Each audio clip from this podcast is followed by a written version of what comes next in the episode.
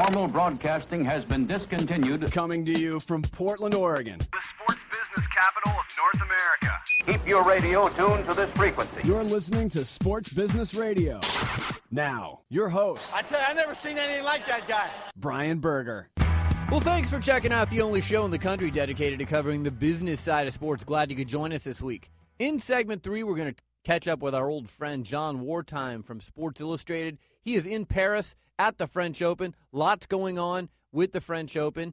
And we're also going to talk about the NBA Finals, the Lakers and the Celtics. It is the NBA's dream matchup.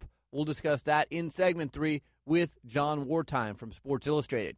In segment 4, Jack Nicklaus, golf icon and CEO of the Nicklaus Companies.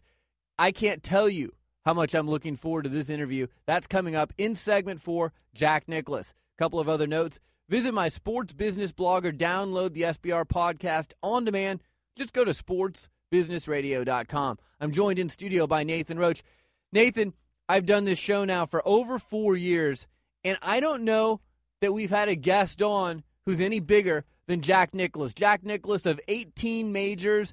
Now he's designing courses around the world. This guy is an icon, and he strikes at the content of this show. Well, yeah, I mean, aside from everything that he did on the course, he's doing so much off the course, like you just mentioned.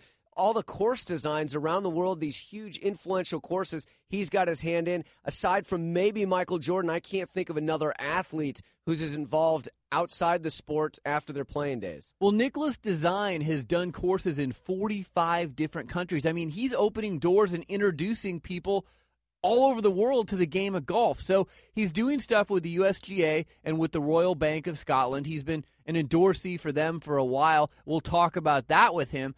But it is amazing to see, you know, we saw his impact on the course, but post-career, you know, now he's not really playing anymore, and he's still, this year I read where he shot his age twice, he's 68, and he still can shoot a 68. That's pretty amazing, but this guy is just a bundle of energy. I hope he stays young forever, and he can continue to work as hard as he is, because he's just such a wonderful person. And, you know, he's a guy who has his priorities straight. He's been married to the same woman for years. He's got 21 grandkids. This is a guy who does things the right way on and off the course. Well, yeah, he's just a class act. And any more, we love seeing class acts in sports. Lots of headlines coming up. Lakers-Celtics, NBA's dream matchup. Belmont Stakes, Big Brown going for it all this weekend. The Triple Crown and the Detroit Red Wings. They're very happy. Our producer Bobby's very happy. They win the Stanley Cup. We'll talk about all that next. You're listening to Sports Business Radio.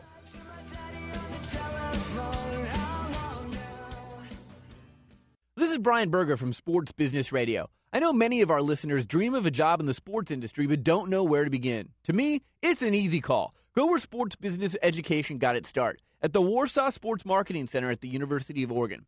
As the first business school in the country to offer undergraduate and graduate programs themed around this multi-billion-dollar industry, the Warsaw Center offers a unique blend and strong general business training, sports business curriculum taught by industry experts, and rich out-of-classroom experiences, including real-world consulting projects, study tours, and internships. With a strong industry and alumni network and a staff dedicated to accelerating your career, the Warsaw Center has a proven track record of placing students in teams, league offices, corporate sponsors, marketing agencies, sports media, and sports shoe and apparel firms. But like any elite team, there's only a few spots on the roster. To learn more, visit sportsbusinessradio.com for a link to the center's website.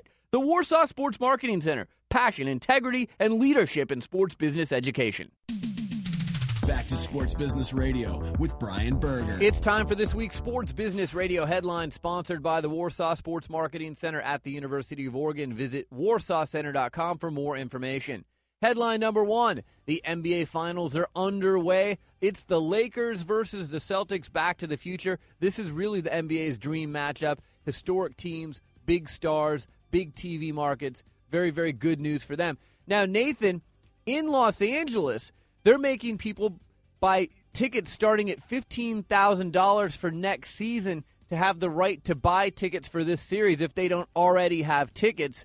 StubHub is indicating that the average resale price for the finals is $772 for a ticket in LA and $547 for a ticket in Boston. How does that compare to the prices last year? Well, last year it was $366 in Cleveland and $311 in San Antonio. So obviously a huge difference. Those are two completely different markets than the ones that we're talking about this season, but you're also looking at two completely different teams. I wouldn't pay $311 for a ticket in San Antonio. That's a boring game. Well, neither would I, but, I mean, it's just amazing how you put these two iconic teams with Kobe and KG and Ray Allen and Paul Gasol and, you know, all these stars, and that's what drives the big ticket prices. Now, this is such great news for the NBA, too. The last 2 years in a row, the ratings have been the worst they've ever been, and since the playoffs started, business on NBA.com, NBAstore.com is up big. It's up almost 80%. And then, you know, just all the business around. Sponsorships are up for both teams. Merchandise sales are up for both teams. So, again, for the NBA, you know, we're in baseball season right now.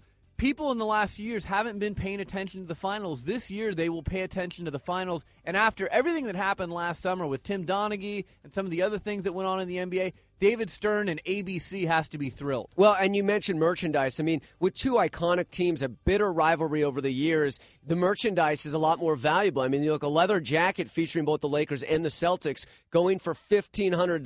I don't know that anybody would have paid that last year. San Antonio, Cleveland is an exciting merchandise buy. We'll keep our eye on this series as it progresses. Our next headline, the Belmont Stakes, Big Brown equals big business. Big Brown makes a bid to become the first Triple Crown winner this weekend in 30 years. Hooters Restaurants, they signed on as a secondary sponsor for the horse. The deal follows an earlier preliminary primary sponsorship by UPS in observance of the Belmont Stakes. Hooters will be holding Big Brown Day on Saturday at its 440 restaurants so customers can watch the horse race. The deal includes logo placement on the pants and undershirt of jockey Ken DeSormo. So, you know, again, Big Brown could be the first Triple Crown winner and lots of money. We've talked about the stud fees, $50 million, just big business for this horse. Well, and you have to look at the difference in ratings from last year to this year. Anytime you got a horse going for the Triple Crown at the Belmont, the ratings are going to go through the roof because people, the casual fan, is going to actually tune in. We will talk about the ratings next weekend. Our next headline, the Detroit Red Wings win the Stanley Cup. NBC's coverage of Wednesday night's Red Wings-Penguins Stanley Cup winning Game 6 earned a 4.4 overnight Nielsen rating. That's up 83% from last year. Overall, Nathan, playoff ratings in the NHL up big time. NBC's ratings great. Versus had their best ratings ever. And the triple overtime Game 5, I really think that's a game that's going to bring a lot of people back to the NHL because a lot of casual fans are like, oh, it's an overtime. Whoa, now it's in the second overtime. Wow, this is the third overtime. The game ended after midnight, and a lot of the casual fans sat down and watched that game. And I was one of those fans. You know, we bash the NHL a lot on this show, but I tuned in, and that was a fantastic game. From the game itself to the coverage that NBC did, it was good all around, and I was interested the whole time. I did not change the channel once, and for me, I'm not a big hockey fan. That says a lot. So we'll see what's in store for the NHL next year. We told you last week the Winter Classic could be at Wrigley Field. That would be a nice thing for them as well. Our final headline of the week, the IOC this week named Chicago as one of four finalists for the 2016 Summer Olympics, along with Tokyo, Rio de Janeiro, and Madrid, with the winning host city to be determined in October of 2009. Now, Tokyo earned the highest marks, followed closely by Madrid, with Chicago tied for third. Doha, Qatar, didn't make the final cut because of triple-digit summer temperatures. Rio de Janeiro then snuck in, and they wound up fourth. Chicago's bid is pretty aggressive. I think they're a long shot at best for this, Nathan. Well, I agree. And, you know, London can't come quick enough with Beijing right now because London, I think, is going to be a much better host city, and it's an outside chance for Chicago. We'll have to stay tuned and see, but I'm thinking Rio would be kind of hectic. Coming up next, Jon Wertheim from Sports Illustrated. He's going to join us from Paris, site of the French Open. And we'll also talk some NBA with him because he covers the NBA. Then in segment 4, SportsSense, golf icon Jack Nicklaus is going to join us. Very excited that we're going to have an opportunity to talk to Mr. Nicklaus. That's what's coming up. You're listening to Sports Business Radio. We'll be right back. Let me talk to him. Let me talk to him. Let it rain. Sports Business Radio talks to the people who call the shots in the world of sports. My guest is Dallas Mavericks owner Mark Cuban. Let's go back to the year 2000. The year before you bought the Mavericks, they were 40-42. Fan interest was pretty lukewarm. When you bought this team, what did you see in this team? What was the potential that you saw to get them to where they are today? Probably none. Brian Berger goes one-on-one with the biggest names. My guest is Dr. Miles Brand, the president of the NCAA. I think the reason why we have a BCS-type system in Division 1A and elsewhere we have playoffs is that the schools in Division 1A feel that the regular season is the most important aspect of football. Read the Sports Business blog and listen to SBR On Demand at sportsbusinessradio.com. See, I think that's the big thing. Sports Business Radio, Saturday. Or online at sportsbusinessradio.com. This is Sports Business Radio. My guest is Jon Wertheim from Sports Illustrated. He's the senior writer there. He's appeared on our show several times. He is joining us from Paris, site of the French Open. Jon, thanks for joining us. Oh, pleasure, anytime. So how's everything there in Paris? Another exciting French Open. Sharapova went out, but most of the top seeds have remained intact. Give us a quick synopsis of how things are going there in Paris. It's been, unless you only root for Americans, it's been great. If you're a big fan of American tennis, it's been a little rough. But the men are down to the semis, and we've got the top three seeds plus a Frenchman who does a soldier boy dance and loves the Lakers. So, if you couldn't ask for more there. And then on the women's draw, it's been a little weird, but you've got two players, Dinara Safina, who's Marat Safin's younger sister, and you've got Anna Ivanovic. They're going to be in the finals, so we'll have a first-time winner. But, no, it's been a pretty solid tournament overall. Ivanovic is ranked number one now. She moves past Sharapova. Some people in the United States aren't that familiar with her. Tell us about her and her game and where she's emerged from. She's a young player from Serbia. I think, to be honest, that the WTA is rooting hard for her. She's, I don't know how to say this in a politically correct way, but I think, objectively, she's probably pretty easy on the eyes, and she's a sort of cheerful player and speaks several languages. And I think they're kind of grooming her in that Sharapova model, that they're hoping she's going to be another sort of one of these crossover stars. Her tennis isn't terribly interesting, but she's, I think if the WTA had their way, she would be, she would win this thing because they're sort of desperate for new stars. A lot of players retiring, and I think she was in the New York Times Magazine last week. They're trying to get her out there, so I think everybody's sort of rooting for her.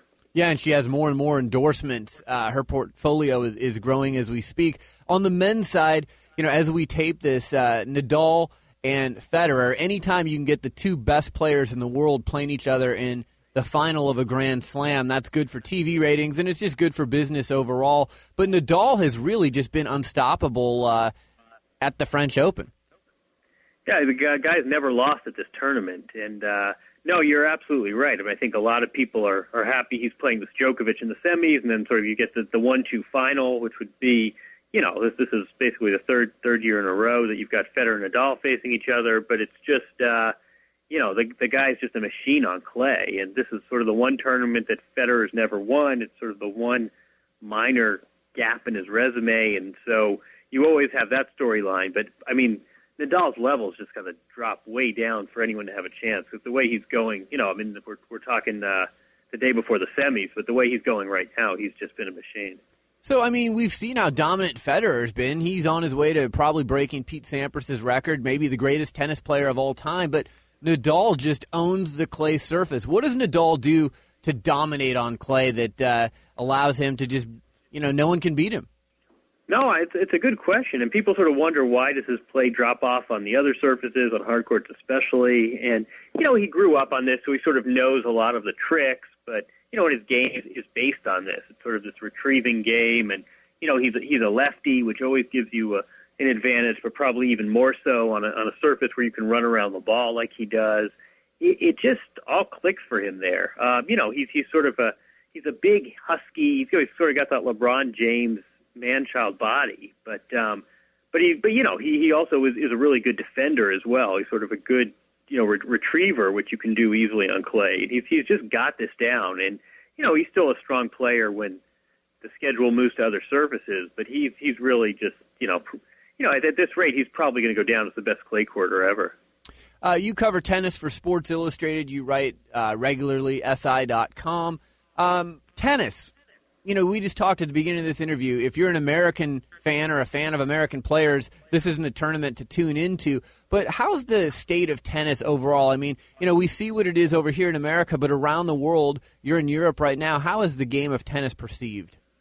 Yeah, they sold out here, and you couldn't get a ticket to save your life tomorrow, and half the country will watch this match. But at some level, it's just a question of where the hot players are. That, France is a hot tennis country. I'm sure in Serbia today, tennis was the hottest thing going. You wish there were, obviously the U.S. economy is bigger and can do more for a sport than the Serbian economy. So I think the health of the sport would probably be better if there were more top players from the U.S. But I think, it's one of these weird studies in globalization where the sport's big strength is that it's everywhere and the players come from everywhere, but also in some ways it's the weakness. And then NBC is going to air that, they're going to air that women's final on Saturday, and I can't imagine the ratings in the U.S. for Dinara Safina against Anna Ivanovic are going to be particularly high. You've got, apart from the players, you've got a time difference, and it's just, in some ways the sport might be better if it were like golf and it were regional and the American fans could really get to know these players, but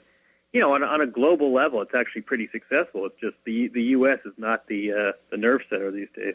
Well, and then you've got all these different governing bodies. You've got the USTA, you've got the French Tennis Federation, you've got the people at the Royal Lawn and English Tennis Club. All these different WTA.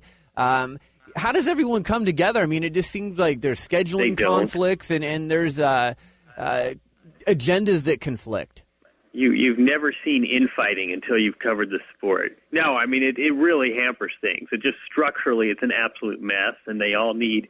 I think it's pretty clear they need a David Stern type to come in and just kind of lay down the law and get a lot of this petty politics out of the way and make some decisions. But nobody's willing to give up.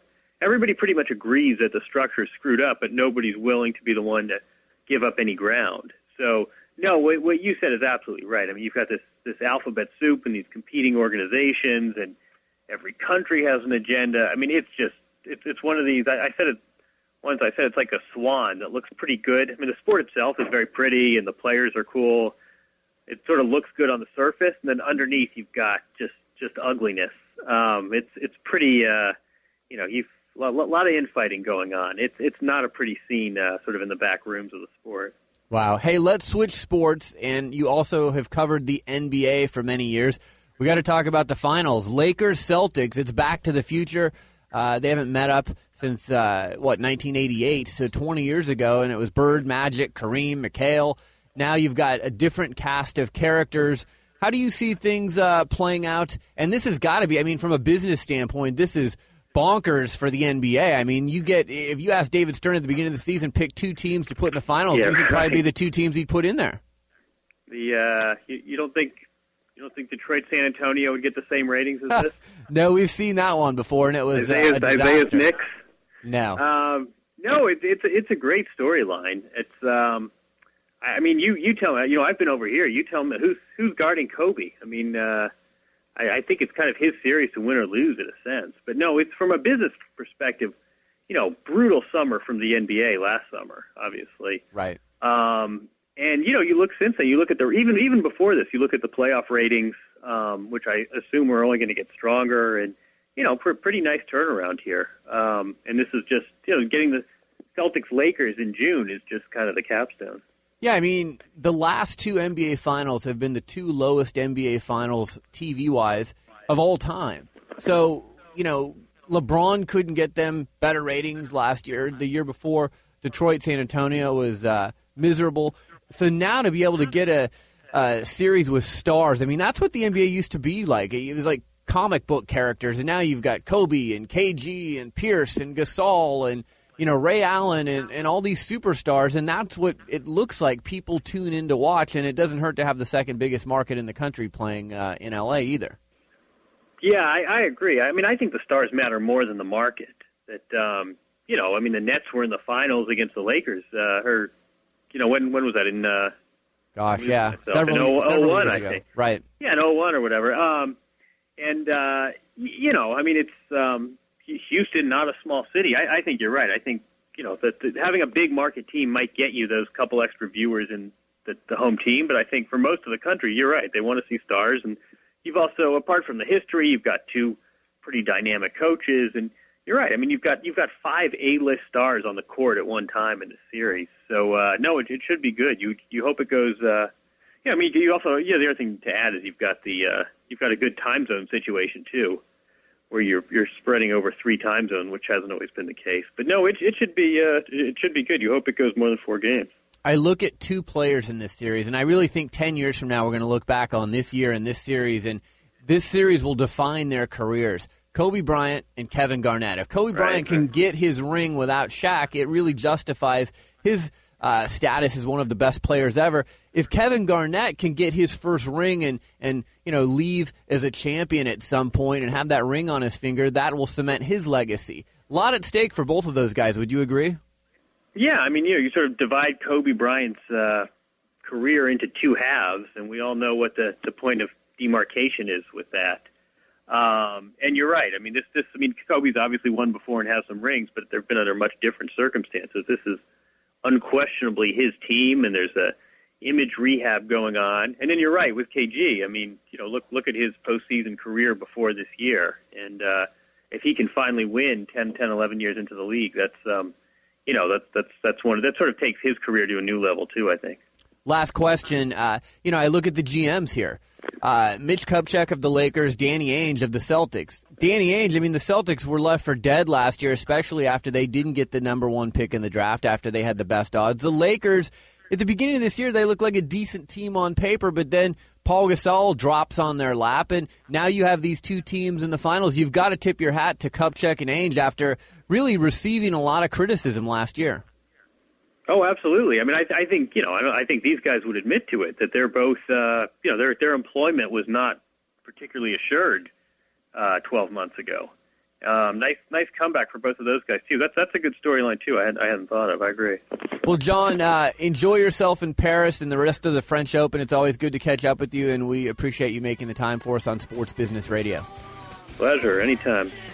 You're listening to Sports Business Radio. We'll be right back.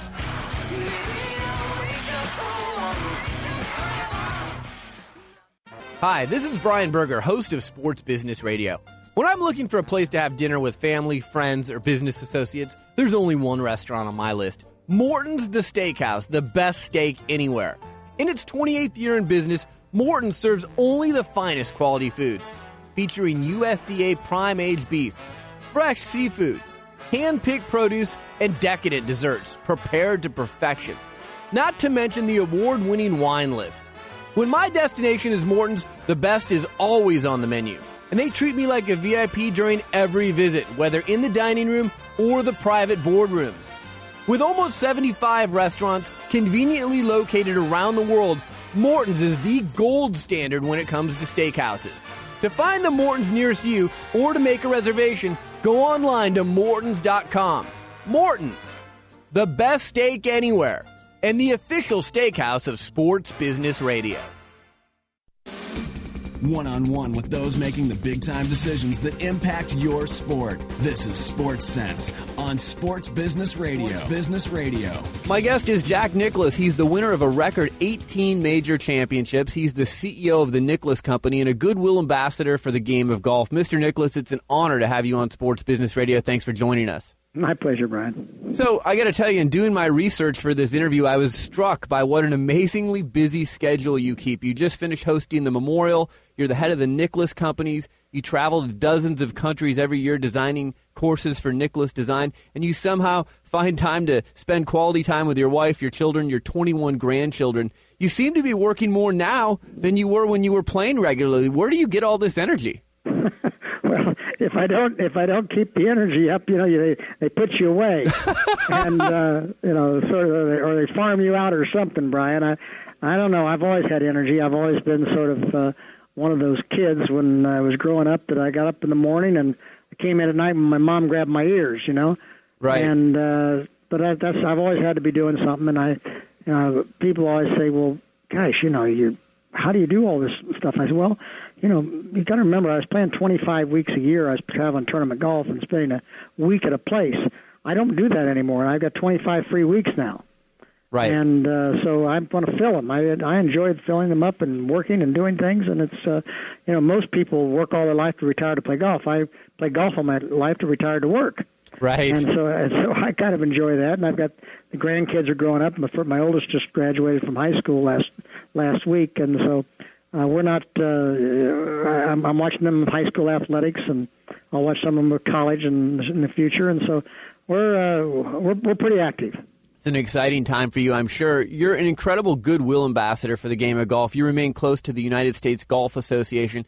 As an endorsee of the Royal Bank of Scotland, you've entered into a deal that puts the USGA and the RBS together in a business relationship. The four-year agreement with the USGA features a number of components that will be integrated across all USGA championships, including the U.S. Open and the U.S. Women's Open. So now RBS has ties to three of golf's four majors, is the official patron sponsor of the British Open Championship and the PGA Championship. Can you explain this new partnership between the RBS and the UGA and what your role is going to be going forward? Well, the RBS has been involved with the British Open for over 100 years. Right. And they part of what they have done, they've been they were called, well, they were, still are, the Royal Bank of Scotland. They felt like Royal Bank of Scotland was a little bit restrictive since they became the, I think the third largest bank in Europe. And now they're the fourth largest bank in the world, or the sixth largest bank in the United States. And my role was to help them the transition from the Royal Bank of Scotland to RBS. And they used me as that vehicle. And so through the advertising and promotion of my involvement with them, I think a lot of people realize that RBS is a pretty significant player in the United States today. Absolutely. And part of that has been all through the game of golf. So the natural relationship of being involved with the British Open, they wanted to expand that to be involved with golf's best. So they want to be involved with the USGA and the PGA and their championships also. And they are. And, I'm sort of that vehicle to bring them together from the game of golf. And it's been a very nice relationship. It's been great for me, and I'm sure it's been great for RBS, or they wouldn't continue to have me. Yeah, I'm sure. I love the commercials that they've done with you, too. I think those are great. I look at what you've done and just what you've meant to the game of golf, not only when you played, but now you have Nicklaus Design. It's an incredibly successful golf course design company. You've designed courses in 45 countries around the world. There's 300 Nicklaus courses. You're designing 100 more. And between what you're doing with the USGA to promote the game of golf and these courses you're designing, what a legacy you're leaving for future golfers.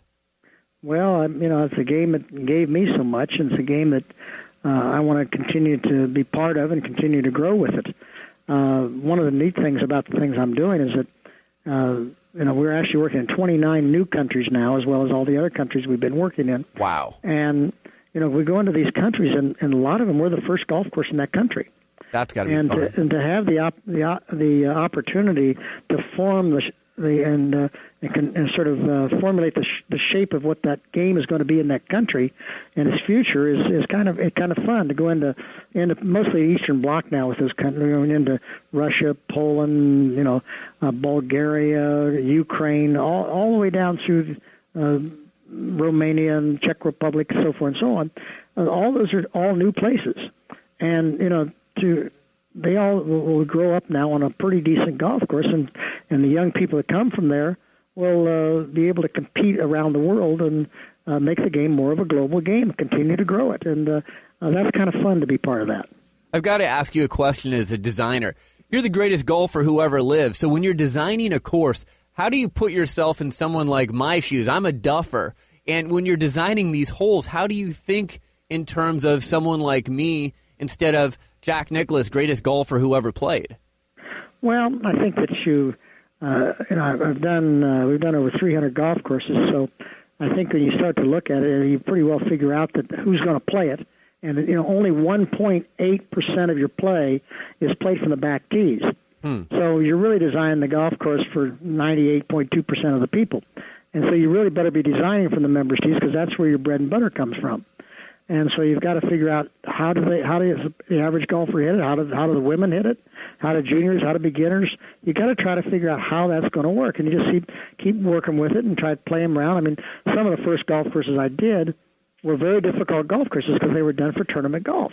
Right. And like Muirfield is a difficult golf course. Shoal Creek, Castle Pines, they were all done for tournament golf. Well, then all of a sudden I figured out. I said, I'm really not designing this golf course for 1 week a year. I should be designing this golf course for 51 weeks a year. Right. And adapting it to a tournament. I think if I look back at Augusta, I think Augusta was that. Augusta is a wonderful golf course. It's a wonderful members golf course. All they did was move the tees back and hide the pins, and they played the Masters. So that philosophy I've always thought has been pretty darn good. And, it worked for the Masters and was successful. Why not try to take it forward? So I try to look at that kind of a thing when I'm designing. And I think it's been successful. We sometimes don't get it right every time, but a lot of times we do. And I think we've got a lot of people that have enjoyed our golf courses and enjoy playing them and living there. So it's been fun to be able to be part of it. I would imagine that people find you. If someone wants to hire Jack Nicklaus to design their course, how does that process take place? I mean, I see your website, and obviously you've got a pristine reputation, but these people in third block countries, Eastern block countries, how do they find you and bring you in to design their courses? Well, they figure it out somehow. They get to us, and most of the stuff comes into the office. Although I have an office in Moscow, and I got an office in Brussels. I got an office in Seoul, an office in Hong Kong, Beijing, South Africa. Representatives in Argentina, and I've got people in all parts of the world, and so we're doing golf courses in all parts of the world. So people generally figure out that hey, Jack's doing a golf course in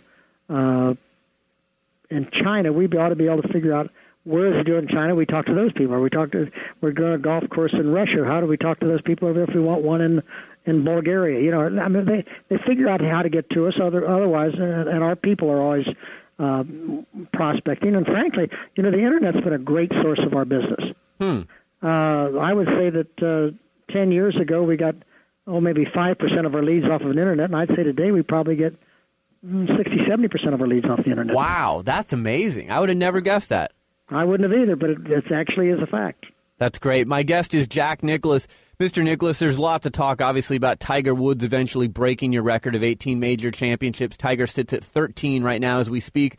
A remarkable stat that very few people realize is that you finished second 19 times out of the 162 majors you played in. So if you won half of those, you'd have 28 major championships. I think what Tiger's doing is incredible, but, let's be realistic here. If you had 28 majors, we wouldn't talk about Tiger breaking your record at all. Who faced the stiffer competition, you or Tiger? For my vote, you did. Well, thank you. First of all, I failed 19 times then. That's sort of the way I look at it, Brian. I got beat or I failed 19 times where I came close, and I won 18 times. So, you're going to lose sometimes when you're in contention, and you're going. And I think that the competition that I had, I think it was very difficult. And the reason I think it was difficult is because we had fewer really good players, but the good players we had all learned how to win, and they'd all won 5, 6, 7, 8, 9 majors. Arnold and Gary and Trevino and Watson. Those guys all knew how to win. And if I slipped up, they were ready to play. The problem today is that we have Tiger. And then we have so many other really, really good players, but there's just not enough. They don't get enough exposure of winning to really feel confident coming down the stretch that they're going to make it happen. So I don't know really how to answer the question properly. There are probably more good players today, but yet ours had the experience to learn how to win. So you don't know really what is right. We hear the story about a young Tiger taping a sheet with your stats on his bedroom wall and kind of being fixated on catching you someday. Who was the guy that you were maybe fixated on? Was it Arnold Palmer as you were growing up and you said, that's who I want to be, or that's who I want to break all of his records? Well, Bobby Jones actually was. Bobby Jones won the U.S. Open at Scioto in 1926, and I grew up at Scioto. I started playing golf course in 1950, and there were many golfers that are members of that club that were there when Jones won, including my father. And so I never heard anything other but Jones, and I never really thought anything about breaking any records. It was never. We didn't have that kind of pressure. Tigers had it on from day one, but I mean, it wasn't until 1970 and I won my 10th major. And I walked in the press room, and Bob Green of the AP said, "Jack, that's 10 majors you've won now. Congratulations. You only got 3 more to tie Bobby Jones." I said, "What?" I mean, to be very honest with you, I had never counted them. I never even dreamed of it, never even entered my mind. And I never thought Bobby Jones' 13 majors was approachable. And then all of a sudden, I was 3 away from it. Then I actually focused on it, and then when I focused on it, I got past it, and I just played, tried to win what I could after that, and but you pretty much, once you pass something, you lose your drive to go on. I wanted to play golf. I just didn't. I didn't drive as hard as I did when I was younger. But my record is what it is. I certainly wish. I'm quite happy with what it is. Do I wish it was more? Sure. Now I do. Sure. But how did I know Bob? How did I know Tiger Woods was going to come along, or how did Bobby Jones know Jack Nicklaus was going to come along? You know, it really isn't important. Tiger is a great player. He's doing and dominating the game today. He's a nice young man. He's handles himself well. The game's in good hands. So. If he breaks my record, more power to him. I just want to be the first one to shake his hand. And obviously nobody wants their records to be broken, but, I think it brings more excitement into the game to have Tiger chasing my record. Obviously, it puts my name in the newspaper every day right beside his. So, sure. It's not all that bad for me either. So, but it's kind of exciting. It's kind of fun to watch him play. He's a very, very talented young man and fun to watch. One of the things that's so different, obviously, today is compared to when you played, the prize money. I mean, Tiger's made $93 million on the tour. You won 113 tournaments, and you earned a little bit less than $6 million in your entire career on the tour. Obviously, I would guess you're earning a lot more than that with Nicklaus Design and your other endeavors now. But do you ever look back and just go, gosh, I played in the wrong era. I could be making a lot more money now with 113 victories. Well, I think Ben Hogan actually looked like he thought maybe he played in the wrong era. Yeah, no kidding. His total lifetime earnings were like $241,000. Wow. So, I mean, if you really look at that, I mean, it's just times change, and what I look at is I think that the kids today are really blessed. They have the opportunity to play golf for a living, and we played golf and had to be successful so we could go make a living. With outside things, you never made a living on a golf course when we played. Right. And today the kids can actually play golf and don't have to do anything else. They can play golf and make a living. And I think that's neat. And we were the forerunners of that. We, the group in front of us, the Hogans and the Nelsons and the Sneeds were the forerunners of that. And then we came in, and then we were the ones that started to get it to the next level. And then Tiger and his group are taking it to the next level. And I think it's great for the game. Jack, Father's Day is next weekend. All 4 of your sons work for you, and you won your last major in 1986, the Masters, with your son Jack carrying your bag for you. That had to have been a wonderful thrill. Talk about the wonderful bond that you've built with your sons. Honestly, I see a lot of athletes who play, and they're so involved in their athletic endeavors that their relationship with their family suffers. And I've got to tip my hat to you because you seem like you're so close with your family, and I think that's just so admirable. Well, that's always been the most important thing in my life, Brian. My wife and I grew up in the Midwest in Ohio. We both have same values. We both felt like we both came from close families, and we both felt like family was the most important thing. And I probably could have won a lot more tournaments if I would have sort of been selfish enough to leave my family. But I just didn't want to do that. My family is what I wanted to be part of, and my kids are all working with me. They're all doing things that are similar to what I do. They're all trying to handle their kids the way I handle them, which makes me proud. I've got a good group of kids, and they're good citizens, and they do well. And I think that's what my wife and I are most proud of. Right. I mean, it's such a wonderful trait and quality that you have, and think of all the generations that you've affected. Last question for you. obviously you've played the game of golf all your life. You've been there with golf during some incredibly joyous moments like we discussed with the 1986 Masters, but golf has been an outlet for you for some incredibly somber moments as well. What are the main lessons the game of golf can teach us if we pay close enough attention? Well, I think the game is a game that you get out of it what you put into it, and you get you develop relationships with people. I think you play 18 holes of golf with somebody, you get to know them pretty well. You're exactly right. Yeah, you know what kind of a sport they are. You know what kind of a personality they got. You know whether they're a hothead or whether they'll enjoy the game for the game, or they're driven by total competition, or they're driven for greed, or whatever they're driven by. And you find that out pretty quickly on the golf course. So it's a great game for that. It's a great game for people. It's a great game for a father to play with his son. It's a great game for a grandfather to play with his grandson or granddaughter. And you know, it can be played by all walks of life and people of all handicaps and all abilities. It's just a marvelous game, and there's not many games like that. So to be fortunate enough to be involved in that game all my life has been a very, very special thing for me. And and you meet the same people on the way down that you meet on the way up, Brian. You know that, and so you better watch your P's and Q's on the way up, because you're going to have to eat them on the way down if you haven't handled it right. Well, it's great advice, and it's such an honor to speak with you. You've always conducted yourself in such a wonderful manner on and off the course, and I really wish you the best in all of your endeavors moving forward. Thank you, Brian. Nice to talk with you. Good to talk to you too. You're listening to Sports Business Radio. We'll be right back. Let me see what spring is like on Jupiter and Mars.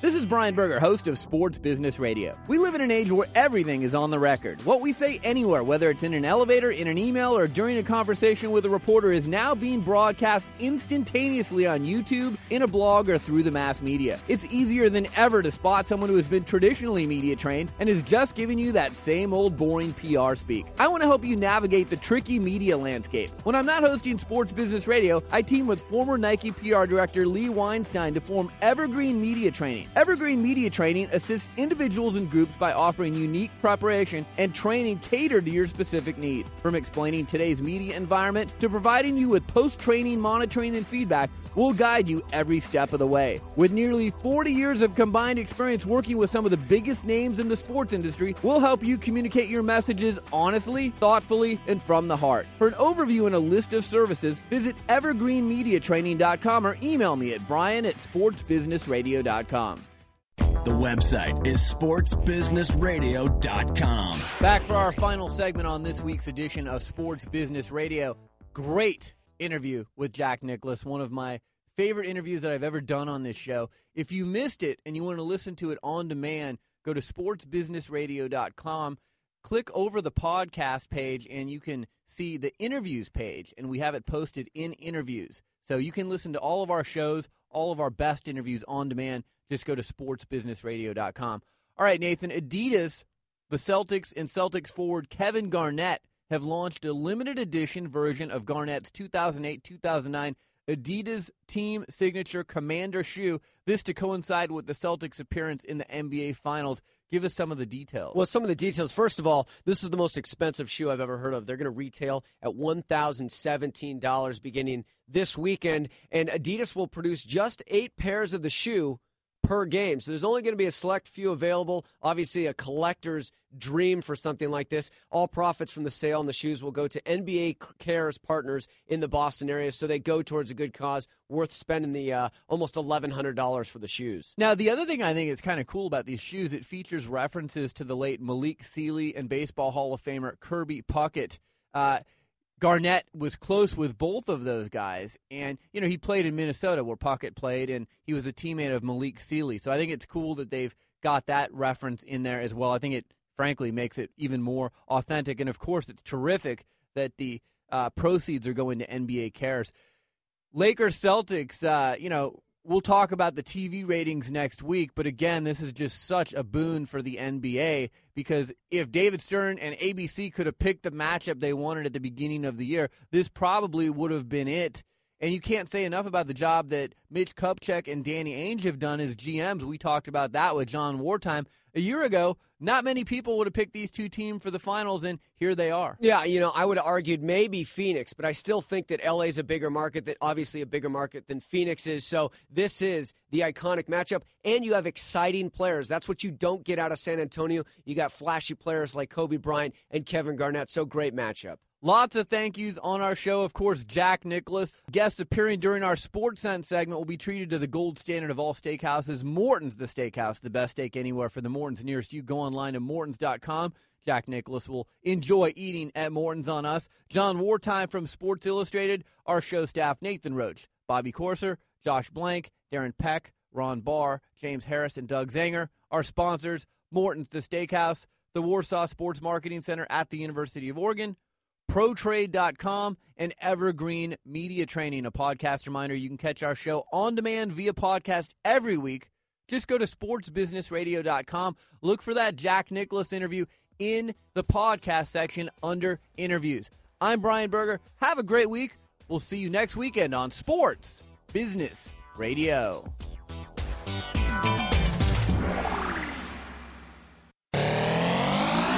Sports Business Radio talks to the people who call the shots in the world of sports. Robert Sarver, the owner of the Phoenix Suns. When people come to a Suns game, what kind of an experience do you want it to be for them? We want them to be entertained from the time they walk in to the time they leave. The co-owner of the Sacramento Kings, Gavin Maloof. Gavin, thanks for joining me. My pleasure, Brian. How are you? Dr. Miles Brand, the president of the NCAA. Sports Business Radio. Saturday. That's why you're a smart business person. Or at sportsbusinessradio.com.